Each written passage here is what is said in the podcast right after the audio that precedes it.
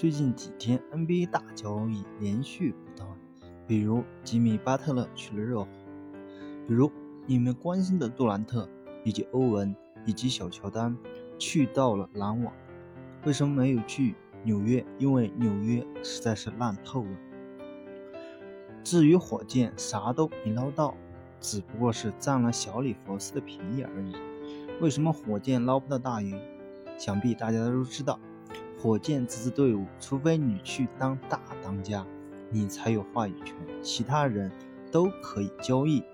另外，我们主要的关注核心还是在小卡。我觉得小卡可以和猛龙签一个一加一的合同，进可攻，退可守。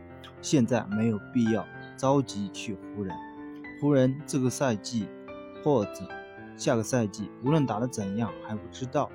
如果湖人打得不好，小卡可以再签几个合同，再进入湖人救火队员，比现在得冠军再加入他们，再组成三巨头效果来得更好一点。